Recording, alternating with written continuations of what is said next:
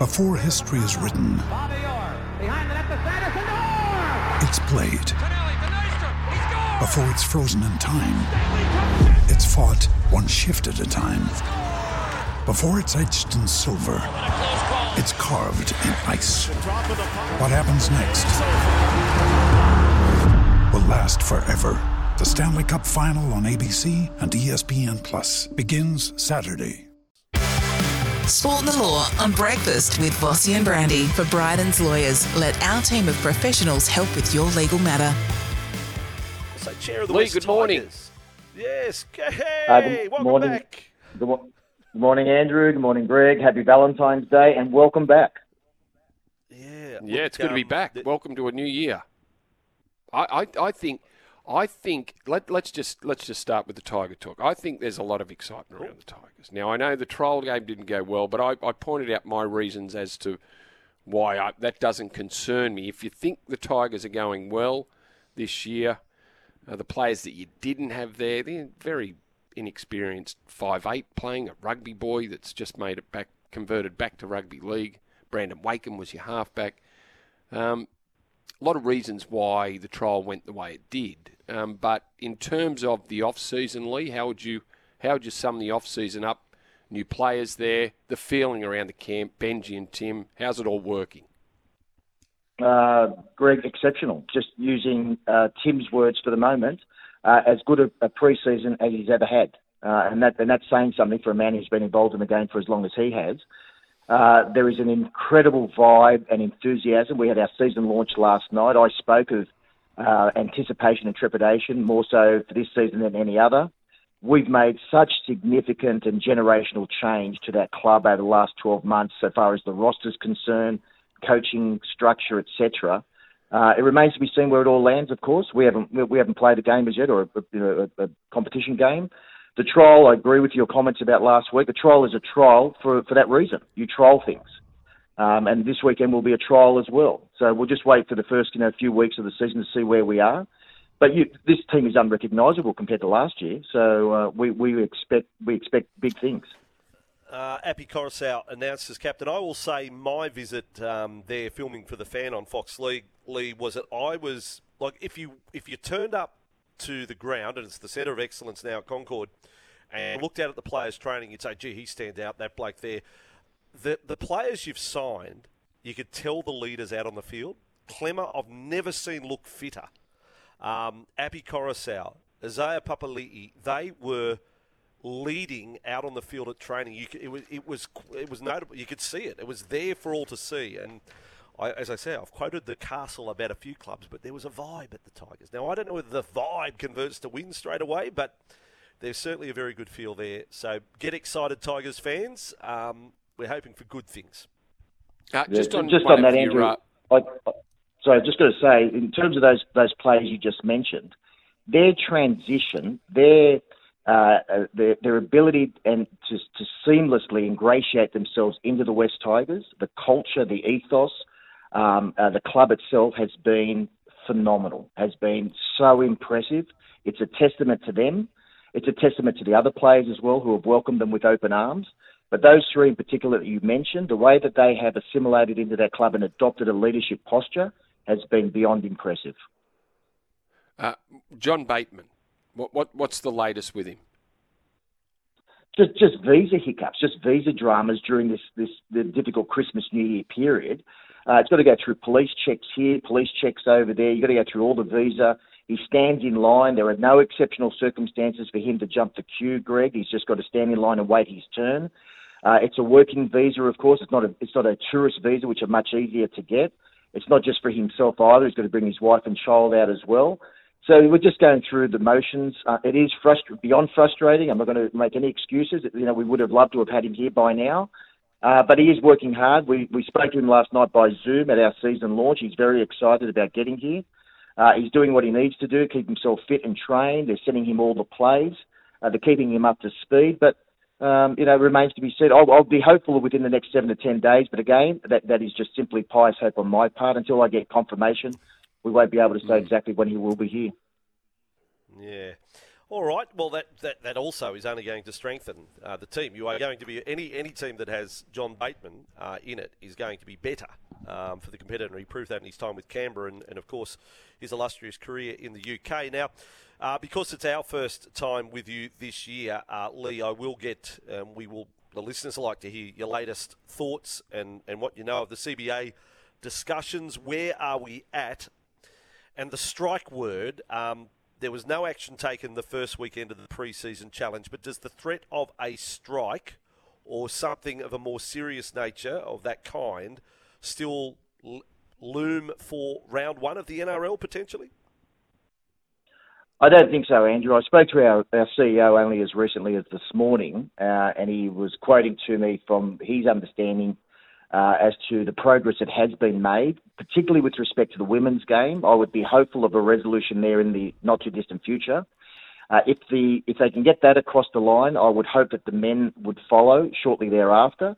They're, they're very similar issues, of course. There are distinguishing features for the women, of course, with the maternity uh, leave uh, provisions that are the subject of consideration at the moment.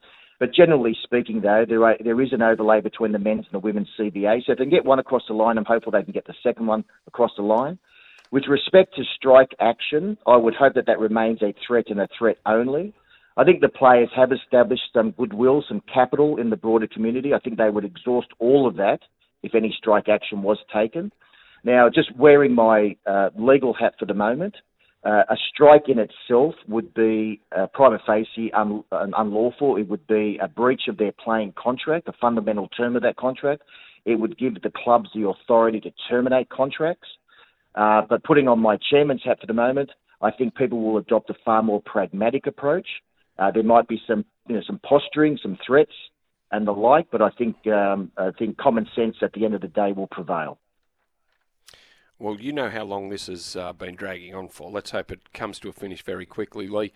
Uh, now, last week we had, or it might have been the week before, we had a problem with one of the meetings that were held. The players were in a meeting with the, the NRL, and uh, Justin Olam, aka James Bond, spotted a someone doing a recording, recording the meeting. Now, legally, where where where do the NRL find themselves, or in, in fact that employee, um, by being instructed to record?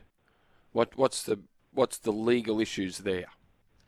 Well, Greg, there's no black and white here. Uh, sorry, no grey. It's all black and white. Sorry. Uh, the Surveillance Devices Act 2007 prohibits the recording of audio conversations without the consent of all parties.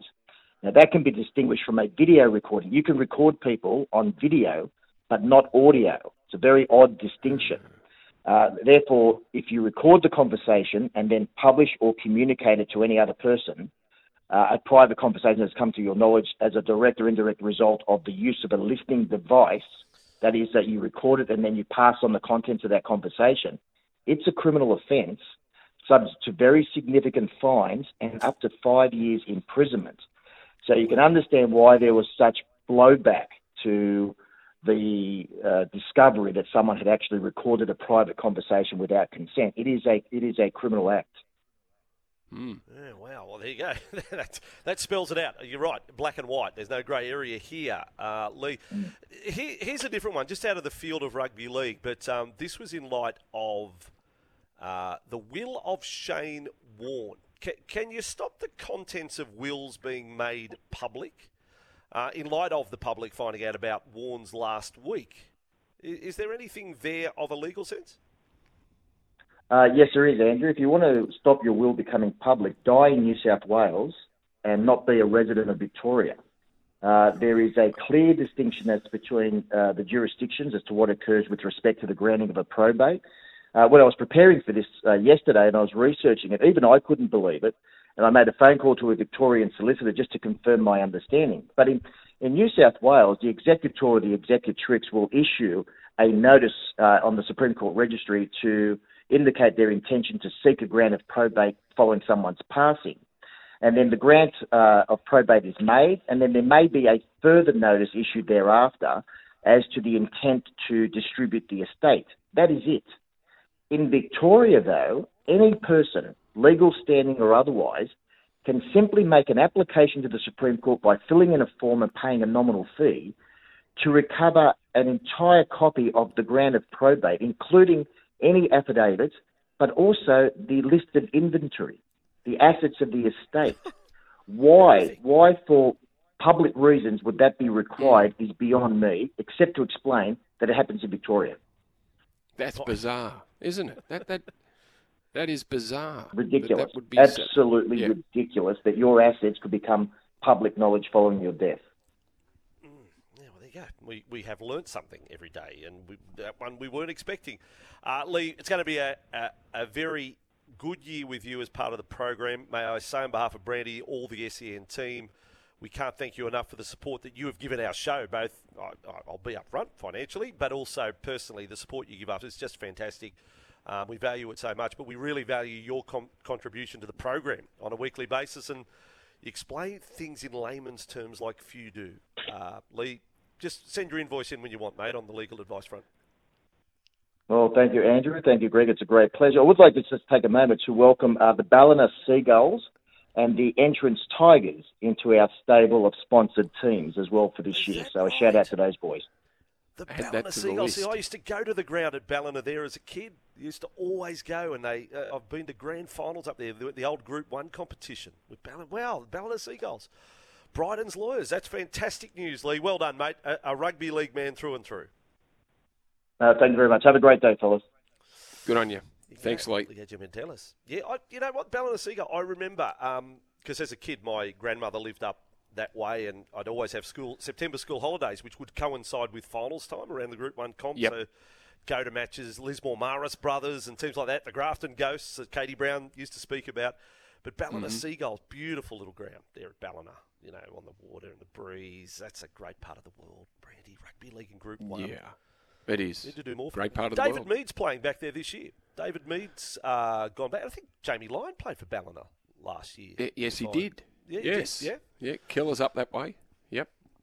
Yeah, so there's still great rugby league to be played, and there you go. Bridges lawyers supporting teams in the bush as well as the city. I think that is fantastic. Uh, 22 after eight. In a moment, a bit of a review from the listeners on. Now they've brought Charlie Goodser into the Kalyn Ponga story. so He's opened up So a can of we'll, worms, um, Charlie. we will have breaking news on Charlie's ailment after the break. This is true. We have breaking news. Stand by. Stand by. Sport and the Law on Breakfast with Bossy and Brandy. For Bridges Lawyers, let our team of professionals help with your legal matter.